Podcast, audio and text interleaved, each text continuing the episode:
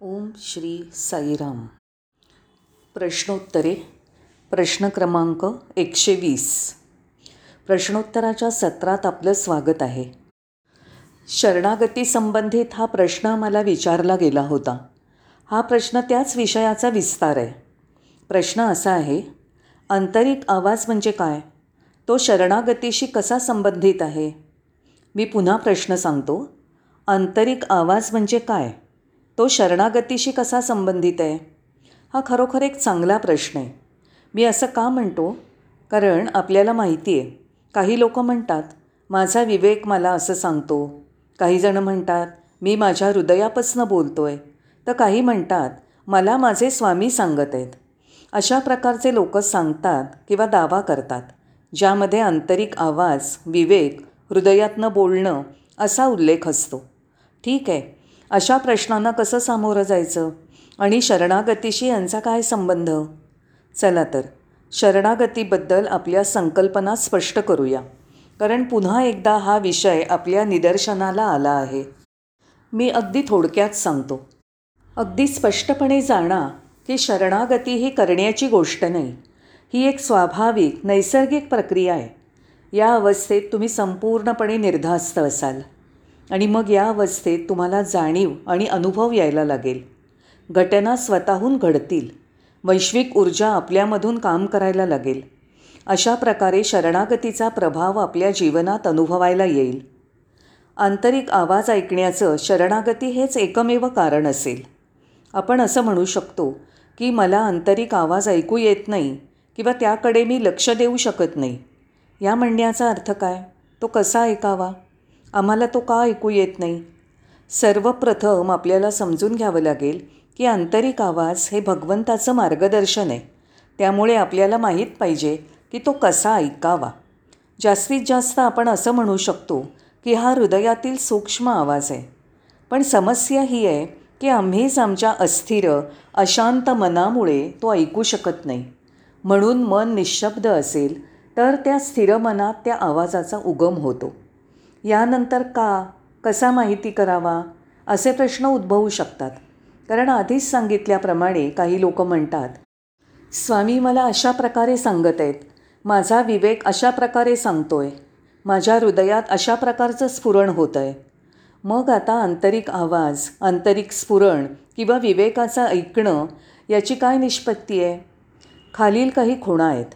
आंतरिक आवाज हा पूर्णपणे स्पष्ट आणि कोणत्याही संकोचाशिवाय न डगमगणारा असेल आणि तो तुमच्या निवडीशिवाय असेल. आपले विचार बरेचदा विचार आणि विरोधी विचारांच्या संघर्षामुळे स्पष्ट नसतात. अशा विचारांचं अनुसरण करायला आपण डगमगतो.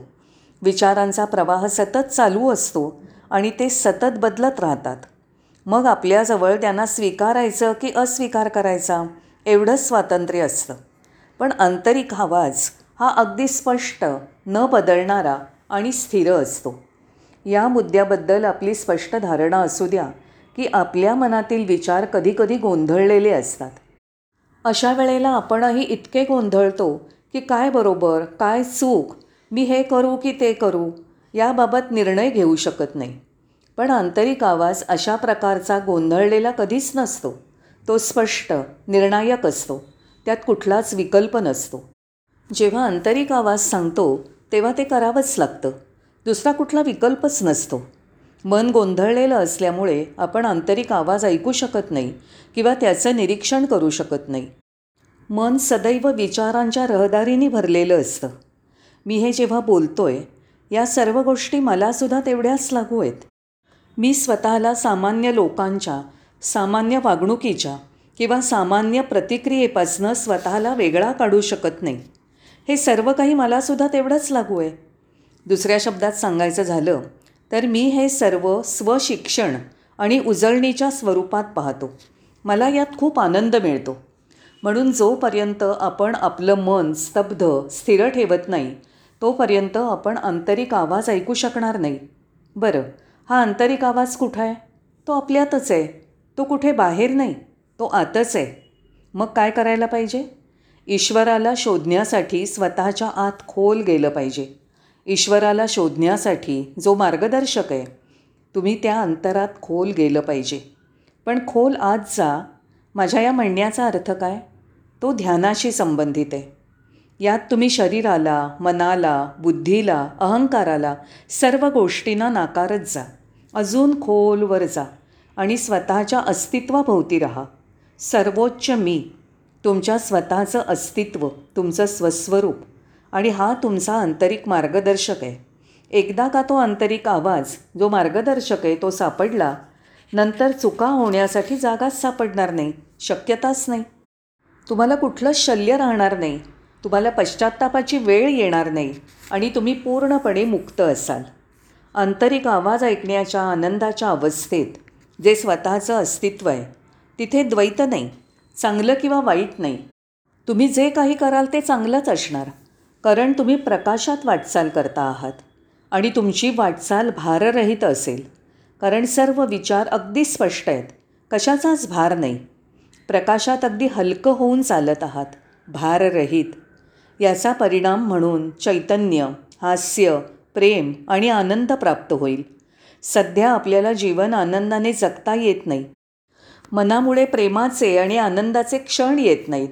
म्हणून अंतरात खोलवर बुडी मारणं गरजेचं आहे. मनाच्या अतीत जाऊन आंतरिक आवाज ऐकूया. हा प्रश्न असू शकतो की अजून कशाची आवश्यकता आहे? मला हेही माहिती आहे यानंतरचा प्रश्न काय असेल? जोपर्यंत आंतरिक मार्गदर्शन गवसत नाही विवेक जागृत होत नाही तोपर्यंत गुरुची आवश्यकता आहे. एकदा का तो सापडला की आपण म्हणू शकतो की मला गुरु गवसला. एकदा सत्सद विवेक जागृत झाला की आपण म्हणू शकतो की मला गुरु सापडला. बाह्य गुरु आणि अंतर्मार्गदर्शक एकच आहेत. ते वेगळे नाहीत. आपलं अंतर्गुरूकडे लक्ष असो किंवा नसो आंतरिक आवाज ऐकायला येवो किंवा न येवो तरीही हृदयात त्याचं अस्तित्व नित्य आहे आणि बाह्य गुरु त्या दिशेने अग्रेसर होण्यासाठी दिशादर्शन करतोय. असं का घडतं? कारण जे काही बाहेरनं येतं ते ग्रहण करायला सोपं जातं. खरोखरच सोपं. म्हणूनच अंतर्गुरू जे विवेकरूपाने आहेत बाह्य गुरुचं प्रतिनिधित्व करून मार्गदर्शन करतो. दुसऱ्या शब्दात सांगायचं झालं तर गुरु बाहेर आहे म्हणजेच मूर्त रूपात. विवेकच बाह्य गुरु आहे. म्हणून खरोखरीच हा एक अद्भुत अनुभव आणि आविष्करण आहे. आणि जोपर्यंत विवेक किंवा आंतरिक आवाजाचं मार्गदर्शन लाभत नाही तोपर्यंत तुम्हाला बाह्य गुरुची आवश्यकता आहे. म्हणून आपली भूमिका सुस्पष्ट असायला पाहिजे की आपल्या अंतस्थ मार्गदर्शक सत्सद विवेकबुद्धी आणि बाह्य गुरु हे वेगळे नाहीत. ते दोघंही एक समान भाषा बोलतात एक समान संदेश देतात. आता जेव्हा तुम्ही बाह्यगुरूला शरण जाता याचाच अर्थ असा की तुम्ही आपल्या अंतस्थ मार्गदर्शकाला शरण जात आहात. तेव्हा त्या अर्थाने बाह्य गुरु हे केवळ एक प्रतिध्वनी दर्शवणारे बिंदू आहेत. बाह्य गुरु हा केवळ एक आरसा आहे. तो तुम्हाला प्रतिबिंबित करतो. मला वाटतं मी सर्व काही स्पष्ट केलं आहे आणि याबाबत संपूर्ण स्पष्टता आलेली आहे. ही स्पष्टता आवश्यक आहे कारण आपण स्वतः स्पष्टता प्राप्त करू शकणार नाही कारण आपलं हृदय शांतपणे मौनात बोलतं. तथापि बाह्यगुरू मोठ्यांदा बोलतो. म्हणून जेव्हा बाह्यगुरू जोराने बोलतात तेव्हा आपण ते श्रवण करू शकतो. पण हृदयातून येणारी अंतस्थ वाणी आपण ऐकू शकत नाही कारण ती वाणी स्तब्ध रूपात आहे. या स्तरावर शरणागती आपल्याला कठीण वाटते कारण आपण जोपर्यंत शरणागती पत्करत नाही तोपर्यंत आपली अंतस्थ वाणी आपण ऐकू शकणार नाही. स्वतःच्या आत्म्याला शरण जाणं व्यक्तीला कठीण नाही यात अपराधीपणा वाटण्यासारखं काही नाही कारण तुम्ही आपल्या अंतर्यामी आत्म्याला अर्थात प्रत्यक्ष ईश्वराला शरणागत झालेले असता. शरणागतीचा इतर कोणत्याही गोष्टीशी काहीही संबंध नाही. शरणागतीसाठी मोठ्या प्रयत्नांची गरज असते. हे सर्व विरोधात्मक वाटू शकेल. कारण काय? कारण शरणागती ही अंतस्थ असल्याने त्यासाठी मी अत्यंतिक प्रयत्न का करावे असं वाटतं. पण शरणागतीसाठी प्रयत्नांची अत्यंतिक गरज आहे. शरणागतीच्या जगात व्यक्तीचा महान संकल्प म्हणजे व्यक्तीने स्वतःच्या आत्म्याला शरण जाणं. आणि हे सुद्धा लक्षात ठेवायला पाहिजे की शरणागती पत्करणं प्रत्येकाला शक्य होत नाही. कमजोर व्यक्तीला शरणागती दिली जात नाही कारण कमजोर व्यक्ती शरण जाऊ शकत नाही. केवळ सशक्त व्यक्ती जे धैर्यशाली आहेत तेच शरणागती पत्करू शकतात. कारण शरणागतीसाठी शक्ती आणि जोम हवा असतो. सर्वच माहिती पूर्णपणे सांगितली तरी पण सांगतो की शरणागतीचा अर्थ असा आहे की शरणागतीमध्ये तुम्ही स्वतःला अल्पशिक्षित निर्विवाद उघड आणि असुरक्षित म्हणून सोडून देत असता. होय या स्थितीत तुम्ही स्वतःला सोडून देता. नंतर जे घडतं ते नेमकं त्याच वेळेला आत्मसमर्पणाचा चमत्कार होतो. त्या चमत्काराने एका क्षणातच आपल्या जीवनात आश्चर्यकारकरित्या अविश्वसनीय असं परिवर्तन घडून येतं. आत्मसमर्पण अर्थात शरणागती हा शब्द तुम्हाला ज्ञात असलेला असू शकतो. तुम्हाला समजणारी ही एक संकल्पना असू शकते. आपण वारंवार शरणागतीबाबत ऐकत असतो. ती हीच शरणागती असू शकते. पण जेव्हा आपण ध्यानामध्ये चिंतनशील अवस्थेत शरणागती पत्करतो तेव्हा ती शरणागती सखोल आणि अर्थपूर्ण असते. नंतर असा प्रश्न उद्भवतो की जगामध्ये इतकं दुःख आणि वेदना का आहेत? तिथे आनंद का नाही? जगात संगीत आणि नृत्य अजिबात नसल्याचं दिसून येतं. सगळं काही उदासवणं रटाळ चिंताजनक आणि नित्याचं वाटतं आहे आपण आनंद गमावला आहे ह्याचं कारण काय? कारण हा आनंद परमेश्वराचा आहे तो तुमचा नाही. दैवी आनंद हा एक अद्वैत अनुभव आहे. हा आनंद तुमच्याकडे सुद्धा येऊ शकतो. अगदी तुमच्यापर्यंत पोचू शकतो. तो केवळ तुमचाच होऊ शकतो. पण तुम्ही जर अदृश्य झालं तरच अर्थात मला काय म्हणायचं आहे की तुम्ही अहंकार म्हणून जर ईश्वराच्या मार्गातनं अदृश्य झालात आणि ईश्वराला यायला अनुमती दिलीत तर ईश्वर निश्चितपणे तुमच्यातून प्रवाहित होईल. तुमच्यातील अहंकाराने दिव्यत्वाचा प्रवाह थांबवण्याची गरज नाही. आणि तेव्हाच आपण आनंदाचा विचार करतो. या संपूर्ण प्रचंड अनंत अस्तित्वाला अर्थात तुमच्या आत्मस्वरूपाला तुम्ही शरण येण्याने तुम्हाला दैवी आनंद प्राप्त होतो. शरणागतीमध्ये तुम्ही कोणत्याही व्यक्तीला किंवा संकेतस्थळाला शरण जात नाही. तुम्ही स्वतःच्या आत्मस्वरूपाला समर्पित होत असता. अर्थात तुम्ही त्या गतिशील प्रचंड अनंत अशा अस्तित्वाला म्हणजेच अव्यक्त परमेश्वराला शरण गेलेले असता.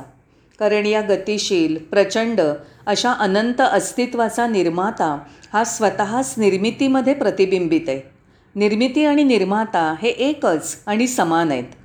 जर तुम्हाला या ब्रह्मांडाचा निर्माता अर्थात परमेश्वराला शरण जाण्याची कामना असेल तर तुम्हाला या संपूर्ण प्रचंड अनंत अशा अस्तित्वाला शरण जावं लागेल.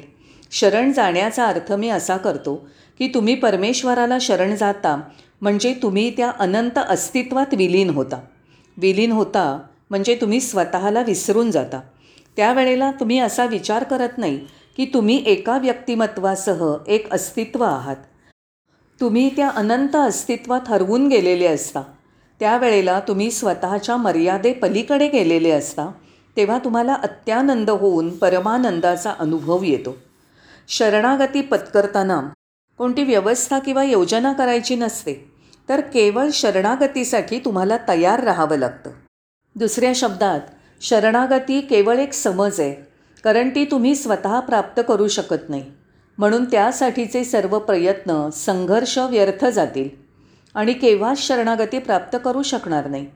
आत्मसमर्पणाने आपण परमानंदाचा उपभोग घ्यायला सक्षम होऊ शकतो. आपल्या जीवनातील ही प्राप्ती किती आश्चर्यजनक आहे. यापेक्षा अधिक प्राप्ती काहीही असू शकत नाही. म्हणून आता आपल्याला चेतनेच्या सखोलतेकडे वाटचाल करायची. तीच खरी शरणागती आहे. चेतनेची सखोलता याचा अर्थ सखोल अर्थात प्रगाढ ध्यानात. ध्यानाच्या प्रक्रियेचा अभ्यास करा. निरंतर ध्यानमग्न राहा. याचा अर्थ असा की तुम्ही स्वतःमध्ये अधिकाधिक जात राहा. त्यालाच बोधावस्था म्हणतात. अर्थात ती चेतना आहे. ध्यानामध्ये सखोलतेत जाणं हे पाण्यात पोहण्यासारखं आहे. सुरुवातीला तुम्ही जलपृष्ठावर जलतरण करता. नंतर हळूहळू अधिकाधिक सखोलतेने पोहण्याचा प्रयत्न करता. तसंच जसजसं आपण ध्यानाचा अधिक सराव करू ध्यानाची वारंवारता अधिक होईल तसं अधिकाधिक बोधावस्थेची जाणीव आनंद परमानंद आणि अंतस्थ वाणीची जाणीव अधिक होईल. अधिक जाणीव अर्थात अधिक माहिती आपल्याला मिळेल आणि पुढे हाती घेण्यात येणाऱ्या साहसासाठी ही माहिती उघड होईल. तसंच या माहितीमुळे जीवनात येणाऱ्या आव्हानांसाठी आम्ही सज्ज असू. म्हणून विचारलेला प्रश्न शरणागती आणि अंतस्थ वाणी यांच्यातला संबंध काय? तर हे दोन्ही परस्पर संबंधित आहेत. जोपर्यंत एक पूर्ण होत नाही तोपर्यंत दुसऱ्यापर्यंत पोचता येत नाही. या परस्पर संबंधांमध्ये मला शरणागतीचं सुद्धा चित्र तुमच्या डोळ्यासमोर आणायचं होतं. परंतु प्रश्नकर्त्याला अंतस्थ वाणीबाबत अधिकाधिक तपशील जाणून घ्यायचा होता. जय साईराम.